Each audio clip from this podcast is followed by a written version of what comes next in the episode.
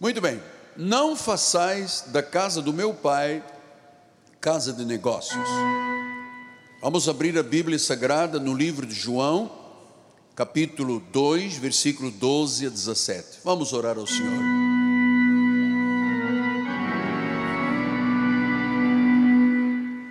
Depois disto, desceu ele para Cafarnaum com sua mãe, seus irmãos e seus discípulos, e ficaram ali não muitos dias. Estando próxima a Páscoa dos judeus, subiu Jesus para Jerusalém. Encontrou no templo os que vendiam bois, ovelhas, pombas e os cambistas assentados. Tendo feito um azorrague, de cordas, expulsou todos do templo, bem como as ovelhas, os bois, derramou pelo chão o dinheiro dos cambistas, virou as mesas. Disse aos que vendiam as pombas: Tirai daqui estas coisas, não façais da casa do meu pai uma casa de negócios. Lembraram-se os seus discípulos do que está escrito: O zelo da tua casa me consumirá. Que linda palavra. O zelo da tua casa me consumirá. Vamos orar ao Senhor.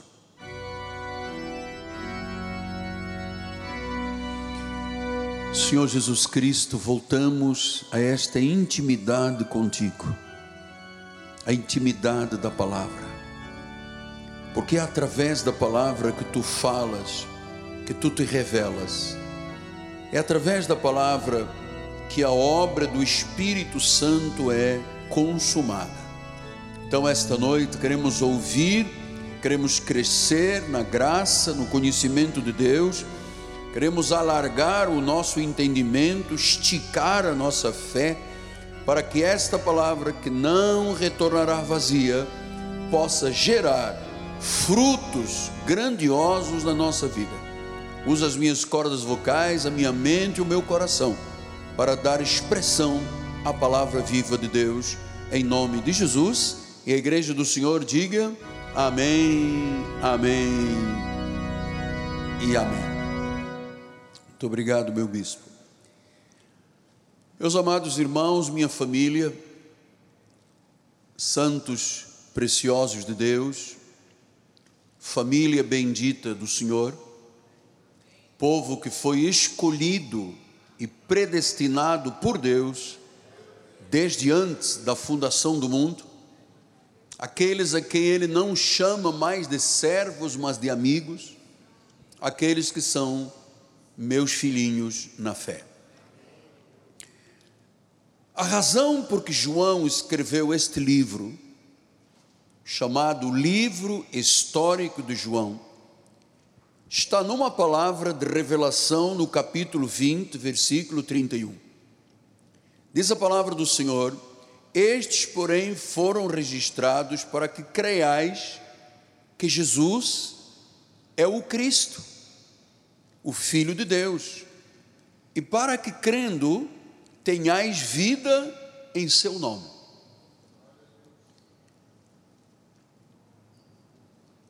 Esta palavra de João resume o significado do Evangelho para nós. Veja, em primeiro lugar, o Evangelho nos faz crer que Jesus é o Cristo, que Jesus é o Messias. Em segundo lugar, diz que o Filho de Deus, quando se crê nele, quando se acredita que ele é o Cristo, quando se crê que ele é o Filho de Deus, diz que passamos a ter vida em seu nome.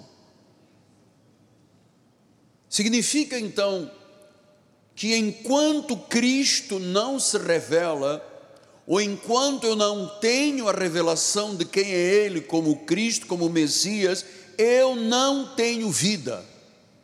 A Bíblia diz em Efésios que estamos mortos em pecados e delitos.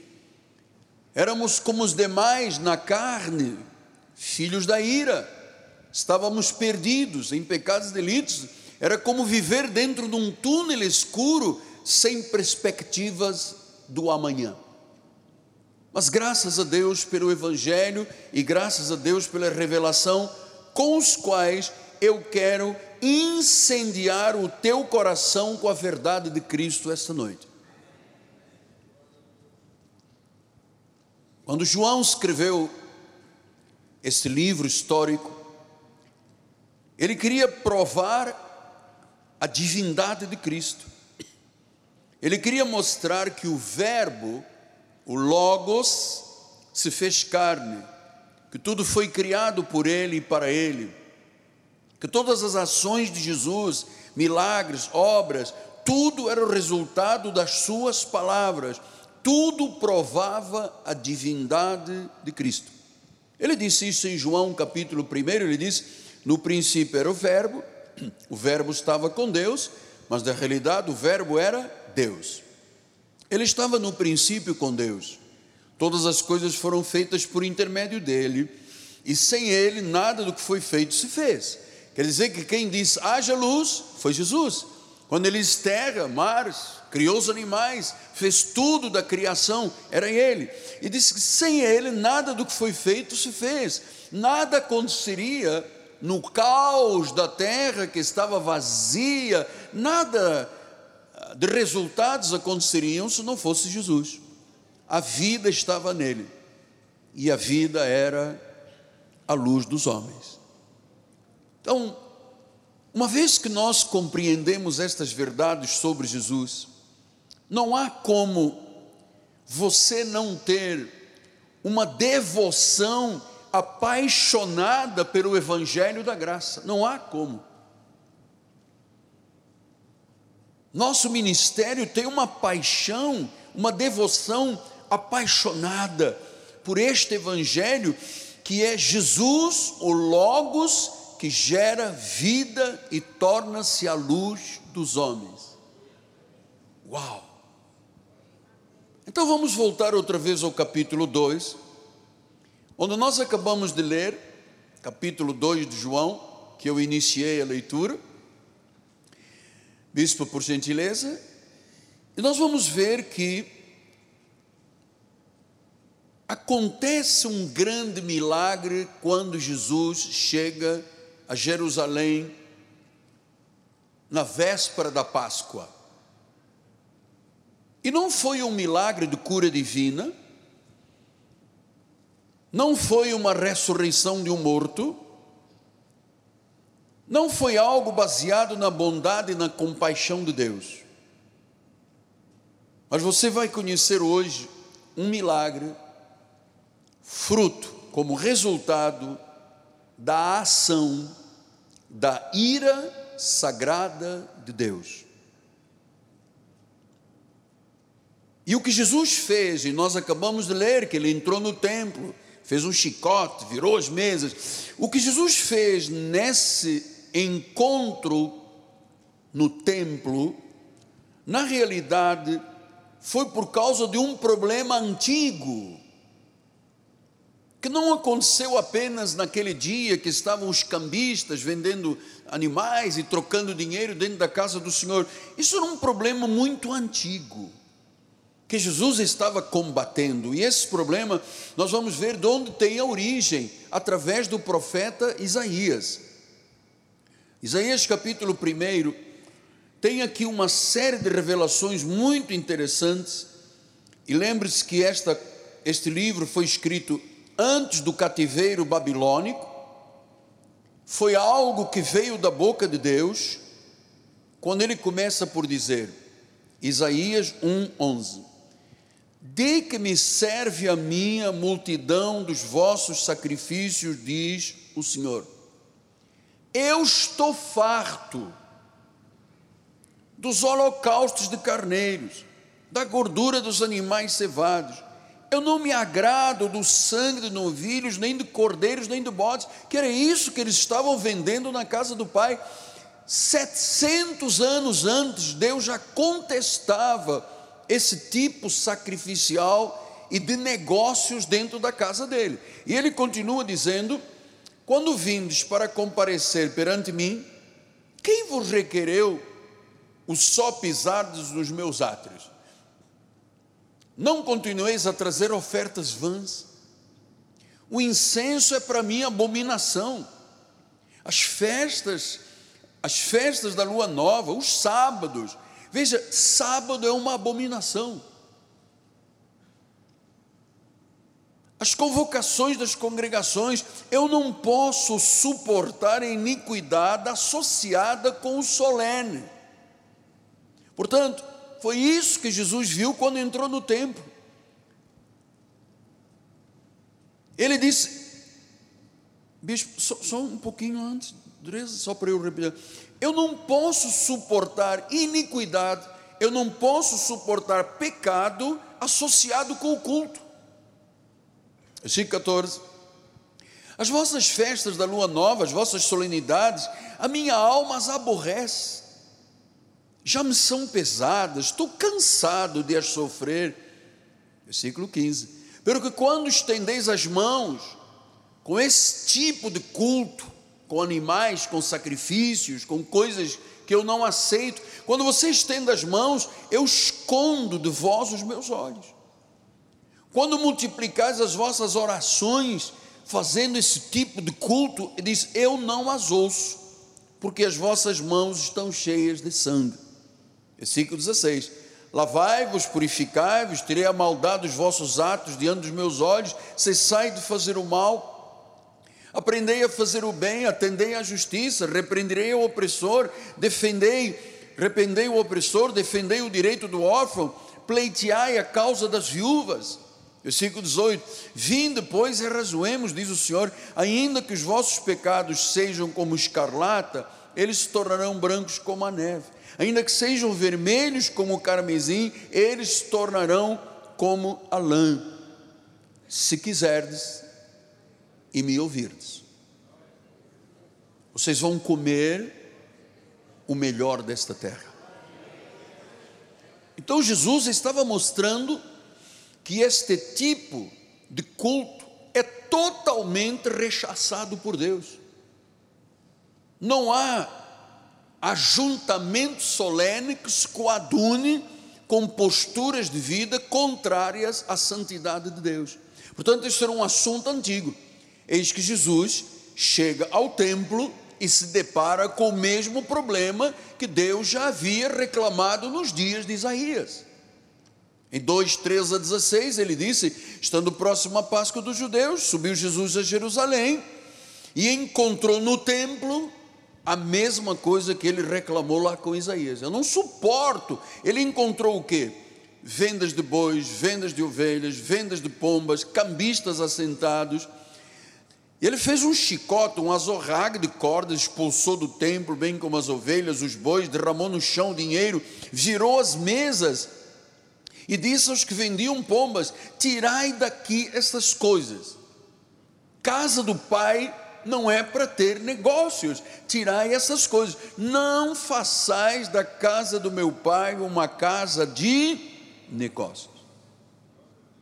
O que que Deus estava dizendo? O que que Jesus estava dizendo?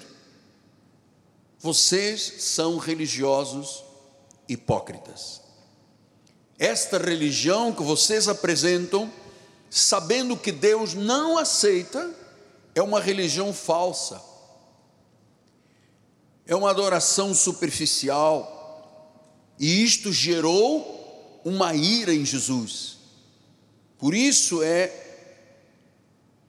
o que Jesus olhou e viu era algo tão irreverente, tão blasfemo, que ele foi, se irou, e aconteceu este milagre da limpeza do templo. Então, irmão, nós estamos hoje na véspera da Páscoa. E eu acredito que o Senhor Jesus Cristo sente hoje o mesmo que ele sentiu nos dias de Isaías e nos dias anteriores à Páscoa, conforme diz 2,13, estando próximo à Páscoa dos judeus. Ele não aceita, nem aceitou em Isaías, nem aceitou naquela época, um culto com adoração falsa hipocrisia, sacrifícios. E talvez você pense e diga com razão, apóstolo, como é que isso se aplica nos dias de hoje? Nós não temos uma cruz, porque é símbolo de maldição. Nós não temos sacrifícios, nós não temos abluções, nós não distribuímos óleo, não distribuímos sal, flores. Como é que isto então se aplica à igreja nos dias de hoje? Veja o que diz em João 2,12. Ele desceu para Cafarnaum com a sua mãe, seus irmãos, seus discípulos e ficaram ali muitos dias. Então Jesus estava a 16 milhas de Nazaré, estava perto do mar da Galileia, estava a 25 quilômetros de Nazaré, estava com a sua mãe, seus irmãos, seus discípulos, André, Pedro, Filipe, Natanael, Tiago, João, eles todos seguiam a Jesus para Jerusalém. Ele passou em Cafarnaum. Você sabe, Cafarnaum foi um dos lugares onde ele não fez muitos milagres, porque ali havia uma grande incredulidade. Cafarnaum era pior do que Sodoma e Gomorra. Diz em Mateus 11, 23: Tu, Cafarnaum, elevar-te-ás porventura até o céu, descerás até o inferno, porque se em Sodoma se tivessem operado os milagres que em ti se fizeram, teria ela permanecido até o dia de hoje. Então, o que Deus fez em Cafarnaum, amado, ele disse que se tivesse feito em Sodoma e Gomorra, Sodoma e Gomorra não teriam sido destruídos. Havia realmente uma grande incredulidade naquela cidade. Então Jesus ia para Jerusalém para celebrar a Páscoa, os seus seguidores, era a Páscoa dos judeus. Você sabe que a Páscoa é uma festa anual dos judeus. Os judeus tinham sido libertados do Egito na Páscoa, após a última praga, lembra-se que Deus lançou dez pragas até a morte dos primogênitos. Ele mandou colocar sangue nas ombreiras das portas, para que quando o anjo da morte passasse, não tocasse na família, e eles comiam os pães ázimos, os pães sem fermento e o cordeiro. Tudo isso que aconteceu com os judeus era o símbolo da obra do Messias.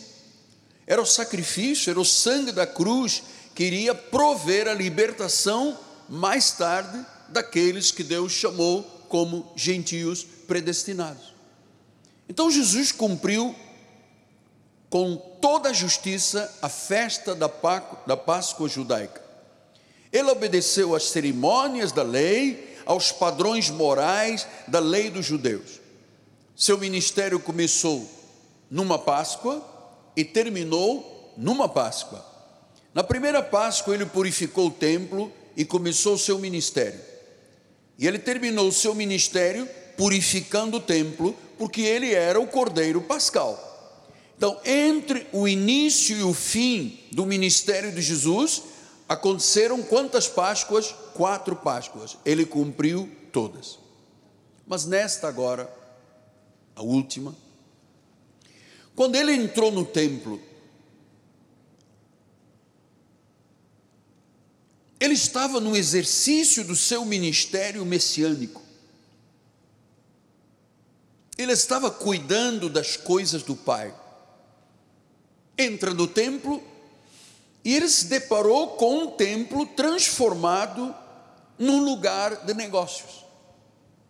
Diz o versículo 14 que no templo se vendiam bois, ovelhas, pombas e os cambistas estavam lá negociando dinheiro. Então, os que vendiam bois e ovelhas e os cambistas em Jerusalém, lembre-se que, ou então aprenda hoje por gentileza, Jerusalém tinha cerca de 300 mil habitantes. Quando chegava a Páscoa, todos os judeus daquelas cidades corriam para Jerusalém e diz que chegava a ter mais de um milhão de pessoas em Jerusalém, celebrando a Páscoa. E o foco deles qual era? O templo do Senhor. E dizem os historiadores que cerca de 250 mil animais eram mortos e eram oferecidos como sacrifícios. Lembra-se o que ele disse em Isaías? Eu não recebo os sacrifícios. Eu não quero carne, eu não quero gorduras de animais. Deus disse: Eu estou cansado dos vossos sacrifícios. 700 anos depois, ele entra no templo e vê a mesma coisa. Mateus 21, 12 e 13. Ele disse: Tendo Jesus entrado no templo, expulsou todos que ali vendiam e compravam. Também derribou as mesas dos cambistas, as cadeiras dos que vendiam pombas, e disse-lhes: Está escrito, a minha casa será chamada casa de oração. Vós, porém, a transformais de um covil de salteadores. Você ouviu o que eu li? A minha casa é chamada casa de oração, vós, porém, a transformais num covil de salteadores. O que que Jesus estava vendo? A casa do Pai totalmente poluída por negócios. Havia uma irreverência total. E ele então, a ira, ele suscitou a ira porque um lugar que deve ser um lugar de arrependimento, de humildade, de misericórdia, de reverência, de adoração, de louvor, de compaixão, agora é um lugar caótico de comércio. Um comércio abusivo, cheio de corrupção por que cambistas estavam lá? Porque vinham pessoas de diversos lugares, traziam moedas diferentes e eles ali trocavam no templo para vender os animais. Jesus disse: Isto é inacreditável. E ele foi firme em cima deles, porque ele percebeu que aquele tipo de culto era uma adoração hipócrita. Versículo 15, diz que ele fez um azorrague, um chicote, expulsou todos do templo, bem como as ovelhas, bois, derramou no chão dinheiro dos cambistas, virou as mesas.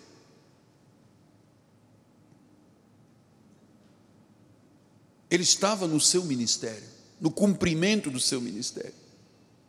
Ele expulsou todos os enganadores do templo. E aqui eu venho dizer: isto foi um grande milagre.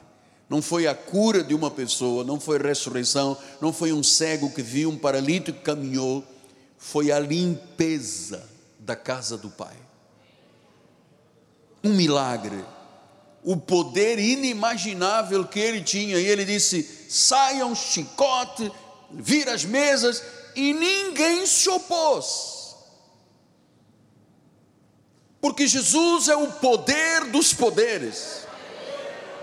E quando ele fala, a palavra não retorna vazia.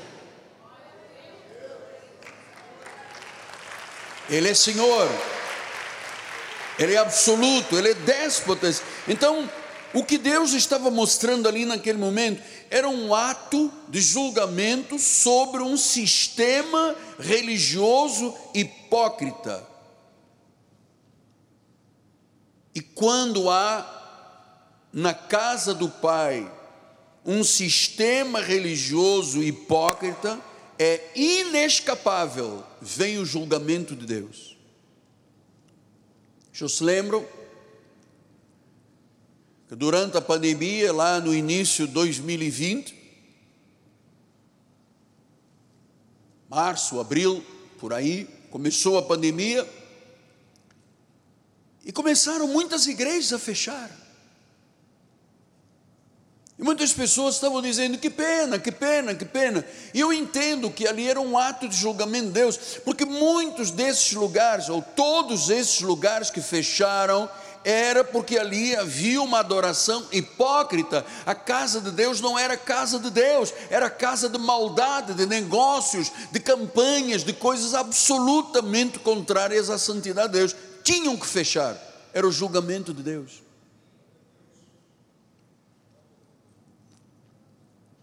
Versículo 16 ele disse: Tirai daqui estas coisas, não façais da casa do meu pai casa de negócios. Jesus estava dizendo: vocês corrompem a minha casa.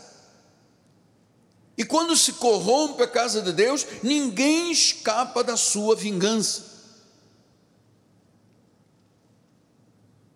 Jesus estava vendo que o pai estava sendo desonrado. João 5,18 disse: Por isso os judeus ainda procuravam matá-lo, porque não somente violavam o sábado, mas violavam o sábado, mas também diziam que Deus era o seu próprio pai, fazendo-se igual a Deus. Então, amados, há um momento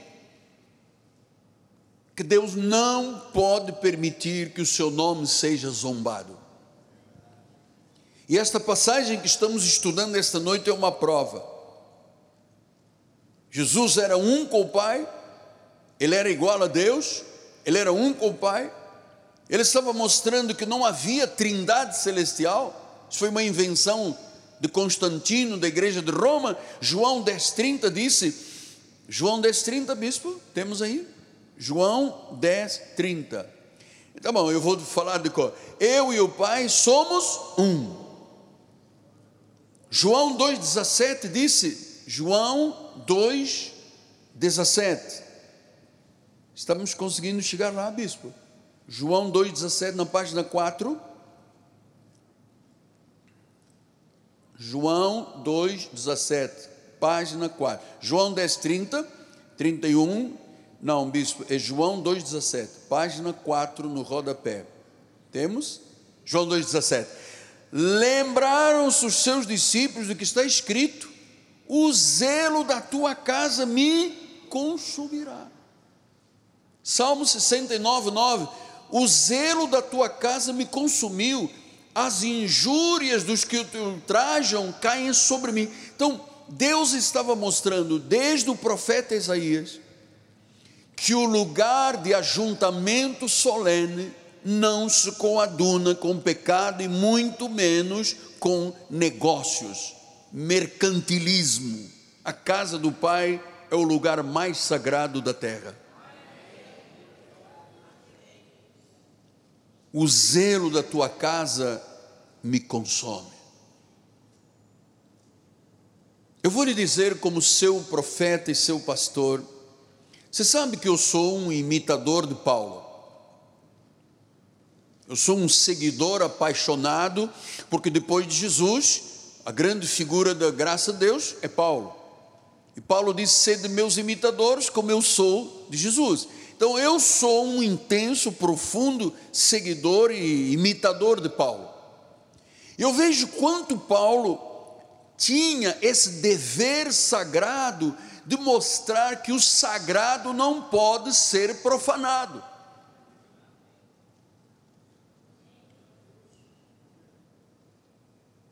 E eu queria dizer isso à igreja: há uma dor muito grande em mim quando eu vejo alguém que desonra a casa do Pai, que é irreverente, que oferece um louvor hipócrita, porque eu tenho uma paixão muito grande pela casa do Pai. E quando Jesus é desonrado, eu sinto uma dor terrível na minha alma, exatamente como Paulo sentia. Como é que vocês passam tão depressa para um outro evangelho? Vocês foram chamados pela graça. Vocês não veem que alguns que vos perturbem pervertem o evangelho de Cristo? Mas ainda que nós ou um anjo vindo do céu vos pregue o evangelho além do que, ser, do que é pregado por mim, pela graça de Deus, ele diz: seja anátema, seja condenado. A casa do Pai é o lugar sagrado. O dia do domingo é um dia sagrado, é o dia da ressurreição. Eu não posso vir para a igreja pensando é aqui que eu vou encontrar minha namorada, o meu namorado, e fico secando as pessoas. Eu não posso vir para a igreja de qualquer forma. Porque um ajuntamento solene, disse, o Senhor disse: Eu estou cansado dos vossos ajuntamentos solenes, trazendo coisas estranhas para a igreja.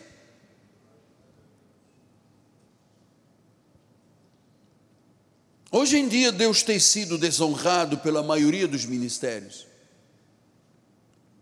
Fazem da casa do Pai uma casa de vendilhões pregam um evangelho falso, oferecem promessas que não estão na Bíblia, Tem uma placa dizendo igreja, mas é um cristianismo falso e hipócrita. A casa do Pai, em muitos lugares, está cheia de mentiras e de políticas dos homens. Eu disse: não faça isso com a casa do meu Pai. É aqui que você tem o seu tete a tete com Deus. É aqui que o Espírito do Senhor fala, mergulha profundo até os intentos do teu coração, separa juntas e medulas. É na casa do Pai que Deus regenera, é na casa do Pai que Deus cura. Como pensar que a casa do Pai pode ser profanada? Ele estava à vésperas da Páscoa, nós estamos à vésperas da Páscoa. Daqui a poucos dias estamos vivendo o domingo da ressurreição. Então, a nossa devoção na casa do Pai é uma devoção pura honramos ao Senhor, temos uma devoção apaixonada por Jesus e não o que se passa na maioria hoje das igrejas. Eu tenho que dizer isso porque eu tenho autoridade apostólica. É um show. Eu vi no outro dia um comentarista falando: Ah, eu fui na igreja, foi um show. Agora não é mais o pastor, é um influencer. Tem uma igreja que leva as pessoas a um estado caótico, dominando a mente deles, que o pastor faz o chamado stage diving. Ele se atira do púlpito para cima das pessoas como um cantor de rock. Cultos transformados em shows, workshops de autoajuda,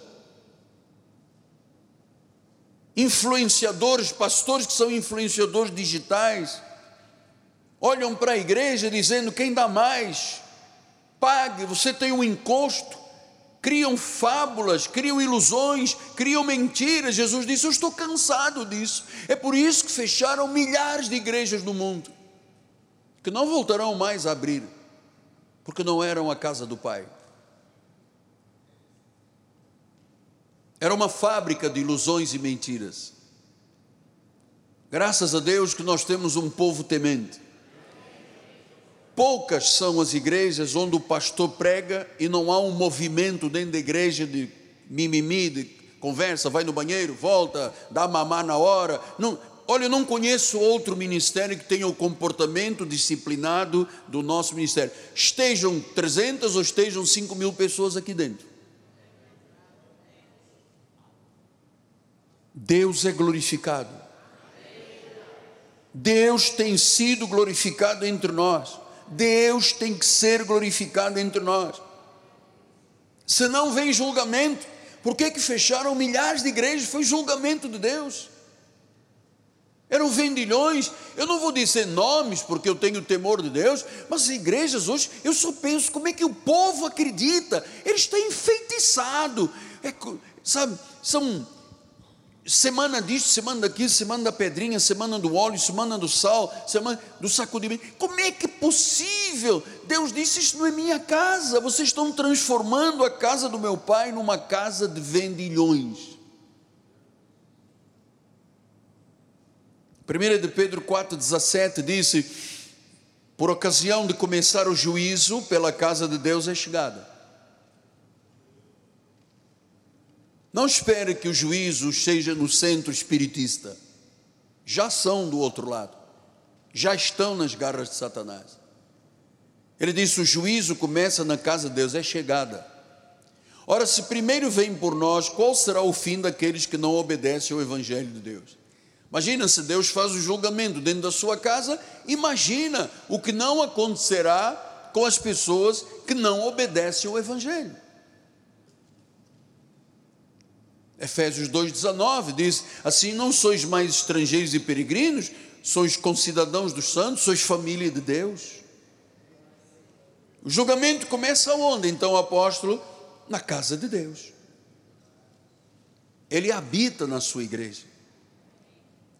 1 Coríntios 11, 27, ele diz: Por isso, aquele que comer o pão ou beber o cálice do Senhor indignamente será réu do corpo e do sangue. Você veja, até a ceia do Senhor, quando Deus me disse, Miguel Ângelo, nunca mais celebra uma ceia de forma automática, ritual. Eu quero que o povo tenha essa intimidade no momento de pureza, de sacrifício íntimo comigo. Isso não se faz em dois, três minutos.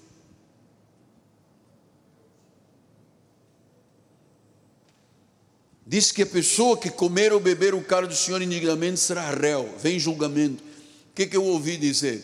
Alguns irmãos disseram: Não, não volto mais à ceia porque eu não quero arranjar problemas com Deus. Continua em pecado. A ceia é exatamente o contrário, é para você fazer uma reflexão, uma introspecção, dizer: se eu estou errado, eu sei que a minha vida não prosperará enquanto eu estiver errado, então eu confesso e deixo e alcanço misericórdia. É isso que nós temos que fazer a cada reunião.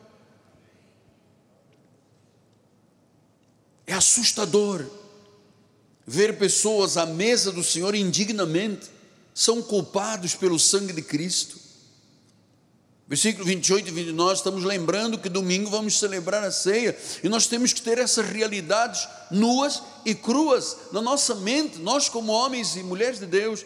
28, 29 e 30 diz: Examine-nos, pois o homem a si mesmo, come e beba, coma do pão e beba do cálice. 29, pois quem come e bebe sem discernir no corpo, sem essa reflexão, sem esse exame, Poxa, como é que eu posso participar da ceia se eu maltrato o meu marido, maltrato a minha esposa e depois eu acho que estou na igreja e eu posso celebrar a ceia? Ou então não celebro para continuar o maltrato e jogo o cálice no chão. Diz que a justiça, o julgamento começa na casa do Pai, começa com o próprio pastor da igreja. Por isso ele disse: quem come e bebe sem discernir no corpo, come e bebe juízo para si. Eis a razão porque há entre vós muitos fracos e doentes, e não poucos os que dormem. Versículo 31 e 32, porque se nos julgássemos a nós mesmos, não seríamos julgados. Quando julgados, somos disciplinados pelo Senhor para não sermos condenados com o mundo.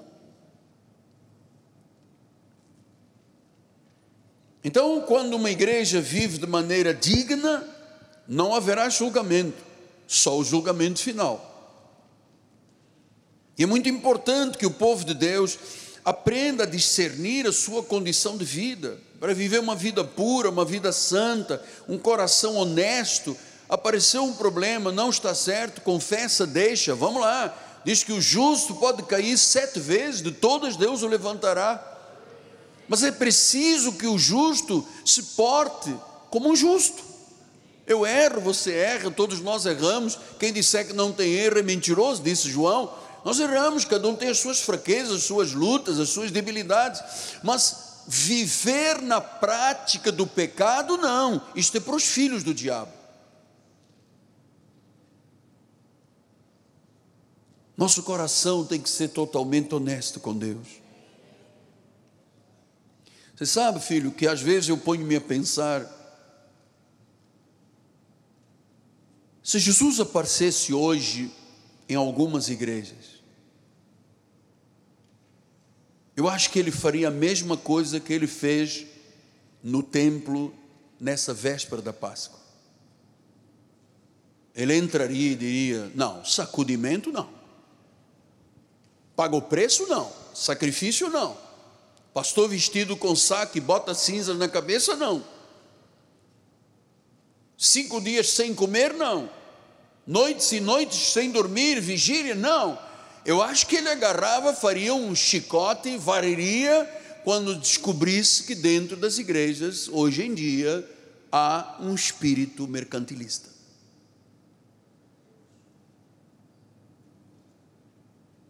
Ou um espírito político.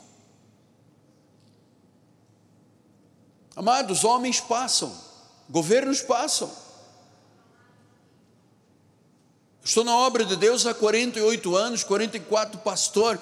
Quantos presidentes vieram, foram embora, impeachment, isso, aquilo. Amado, isso é um ciclo da vida, é assim: ganha da esquerda, ganha da direita, ganha do centro, enfim, amado, tudo passa. A única coisa que não passará é a palavra.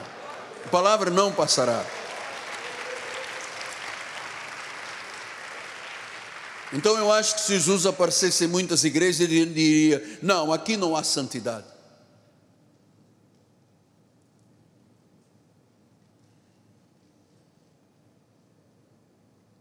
E eu penso, e vou lhe dizer isto com temor e tremor, com a mão na Bíblia e o coração apertado.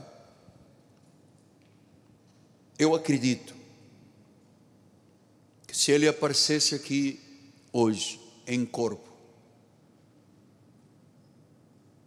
numa parousia, numa manifestação corporal, ele subiria neste altar, ele olharia para a igreja, e ele diria: servos bons e fiéis. Porque a história do Evangelho que se vive neste ministério é uma história de grande dignidade. É uma história de uma plenitude profética. Um dia desses eu estava conversando com a minha esposa, contando coisas do meu testemunho, e ela disse: Miguel, ou Ângelo, como ela me chama, como é que é possível a pessoa não acreditar que o nosso ministério é realmente profético? Como é que pode? Pois construir esta cidade toda, uma senhora católica está lá no jardim, Monte das Oliveiras, de repente vê um rosto de um homem rindo para ela uma voz veio e disse: Ajuda este homem. Ela chega ao Rio de Janeiro, tira a sua toalha branca da televisão e aparece um homem rindo. Era eu. Ela disse: Eu vi o seu rosto em Jerusalém. Deus disse: Ajuda esse homem. E essa senhora deu milhões para a igreja. Como é que pode, quando eu fui consagrado como diácono, em bom sucesso na igreja Nova Vida, a profecia foi tão grande para o diaconato que o bispo Roberto disse para o bispo Tito: Nós não consagramos um diácono, nós consagramos um pastor. 17 de janeiro, 7 de março, fui consagrado ao ministério pastoral e, no meio de línguas espirituais, no meio de profecias, Deus estava dizendo: sim, Miguel, eu recebo a tua vida, sim, Miguel. Vai começar na ilha do governador, não havia nem igreja na ilha, vai começar na ilha do governador, não vai ficar muito tempo. O seu ministério crescerá, passará além fronteiras. Isso fica para mais tarde. A igreja não está preparada para receber esse homem. E tudo o que disse já foi dito, nada mais a acrescentar. Como é que há pessoas que pensam que esta igreja é apenas mais uma igreja? Esta igreja é um desígnio de Deus. O pastor desta igreja não comunga com nenhum pensamento contrário à Bíblia Sagrada. O pastor e os bispos, seus bispos do governo da igreja, os pastores da igreja, não comungamos com o espírito que hoje atua no meio da maioria dos ministérios. Que eu acredito que a maioria, se tirar o inferno e o diabo de dentro da igreja, não existe mais igreja. Não se prega a palavra, ah, o povo não gosta. O povo não gosta, quem é de Deus ouve a palavra e segue. Foi ele quem disse: As minhas ovelhas ouvem a minha palavra e me seguem. E quando alguns dos discípulos começaram a abandonar Jesus, ele olhou para Pedro e disse: E aí, vocês querem me abandonar? Sigam. E Pedro disse: Nós, como? Para onde iremos? O Senhor tem as palavras da vida eterna.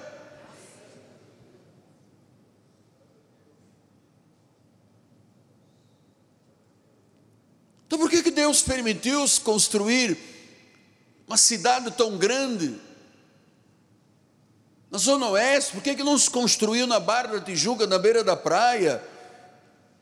Porque, amado, Deus tem planos e os planos de Deus são perfeitos. Ele não veio para os santos, amar. Ele veio para os pecadores.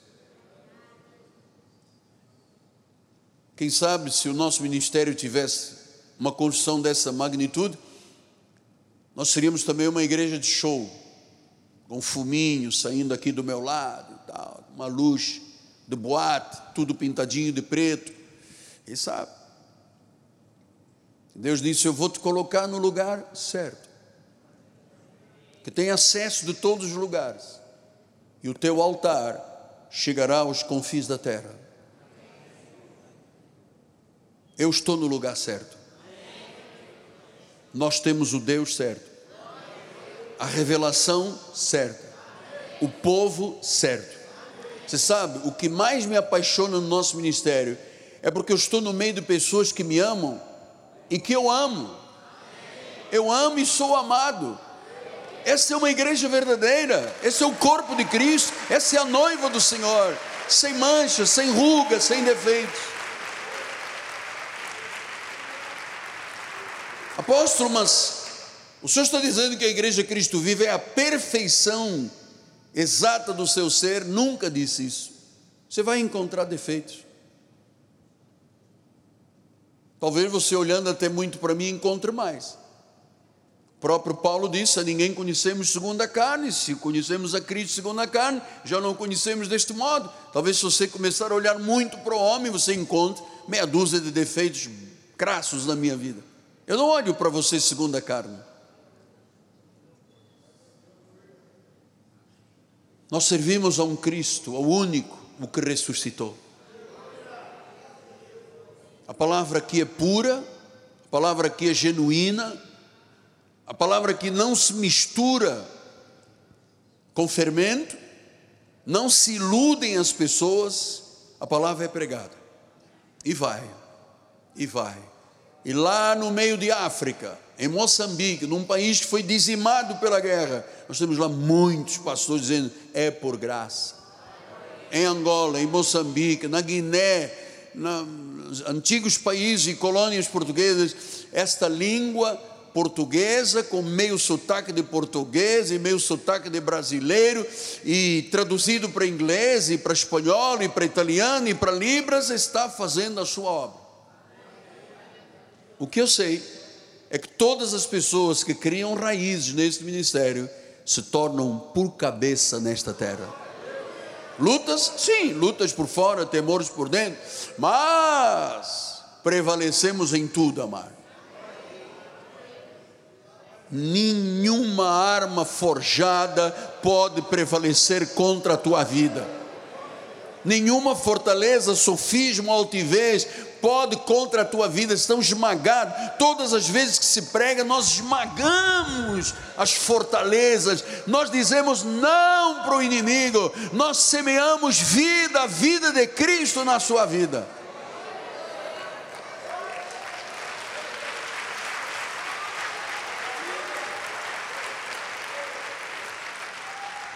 Por isso, o Senhor tem amado tanto este ministério. Me lembro nos dias da pandemia. Mandaram aqui gente para me pegar, polícia, duas viaturas carregadas de polícia para me prender. Falei, ah, prendeu o diabo, meu irmão. Porque houve uma denúncia que ele tinha gente dentro da igreja escondida. Vieram aqui, mandaram acender as luzes de cada e foram procurar debaixo dos bancos, a ver se tinha povo aqui dentro e nós lá pela internet pregando, ó. Os aqui procurando gente dos bancos, e nós na internet, e vai palavra, e vai palavra. Montei dentro da minha sala um pequeno estúdio, amar. Nunca fechamos a igreja, nunca. Podia estar uma porta fechada, mas a igreja estava no ar 24 horas. As nossas mídias funcionando 24 horas. E eu sei que a fome é muito grande, da verdade. Haverá tempos que o povo terá fome, não é de pão é da palavra. Terá sede, não será de água, será da palavra de vida. A palavra transformadora, regeneradora, a palavra viva e eficaz, mais cortante que uma espada de dois gumes. Essa é a palavra que é pregada. E segundo esta palavra, eu profetizo um milagre para cada pessoa que veio celebrar a Jesus esta noite, vésperas da Páscoa, em o nome de Jesus. Senhor, a tua família, a tua casa, a tua noiva, envia agora anjos, envia agora milagres, prodígios, maravilhas. Tu disseste, Senhor, que sinais iriam acompanhar a pregação da palavra Manifeste o sinal agora na vida de todos, Pai, em nome de Jesus. Que o impossível se torne possível na tua vida. Lembre-se, você não será envergonhado nem apocado. Deus te chamou para ser cabeça e não cauda. Estares por cima e nunca por baixo. Deus te chamou e colocou um sinal na tua vida. És mais do que vencedor. Pastor, e as hostes do inferno, elas não podem prevalecer contra a igreja de Jesus. Não podem. Igreja não são paredes, é você, sou eu, somos nós. Ninguém pode prevalecer contra a tua vida, nem que passe pelo fogo, o fogo não te queimará, nem que passe pelos mares, as ondas não te submergirão. Tu nasceste como um vencedor. Aleluia!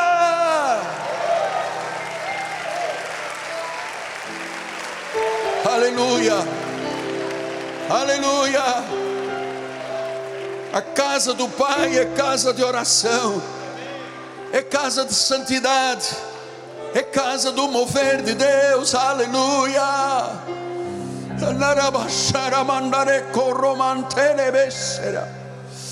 Aleluia, aleluia, aleluia. Santo, santo, santo é o Senhor. Aleluia, aleluia, aleluia.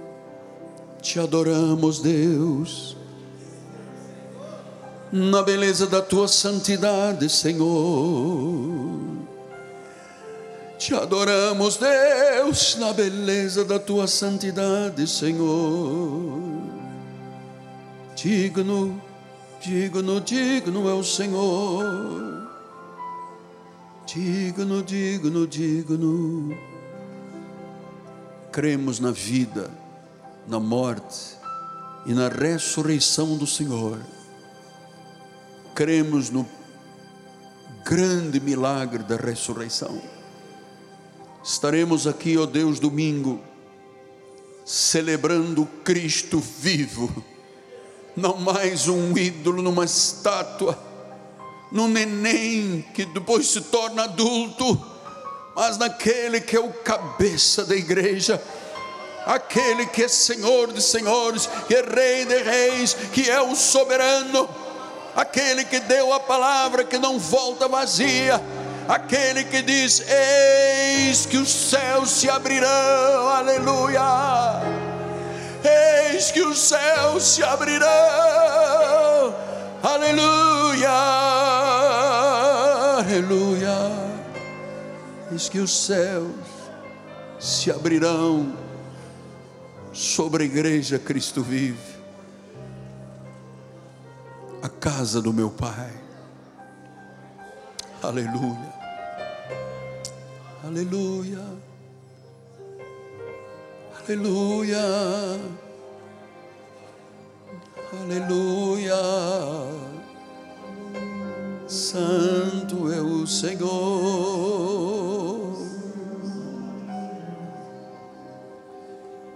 Santo é o Senhor.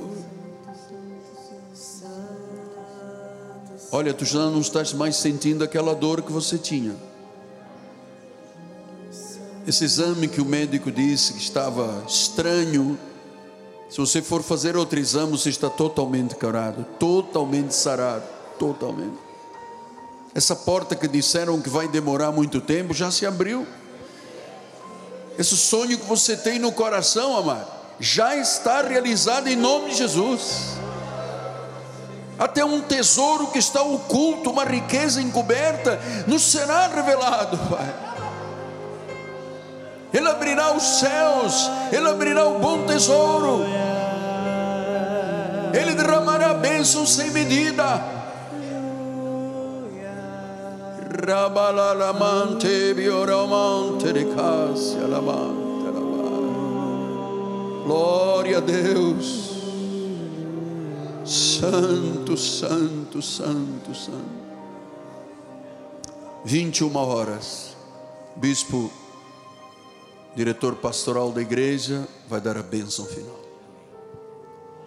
Estenda as suas mãos para o altar em nome de Jesus. Que a graça maravilhosa de nosso Senhor Jesus Cristo, o grande amor de Deus e as manifestações do Espírito Santo seja com toda a igreja que vive por fé e crê naquele que morreu, mas está vivo, não somente temporariamente, mas eternamente vivo, e ele reina para todo sempre em nome de Jesus. E o povo de Deus diga amém e amém. Deus seja louvado.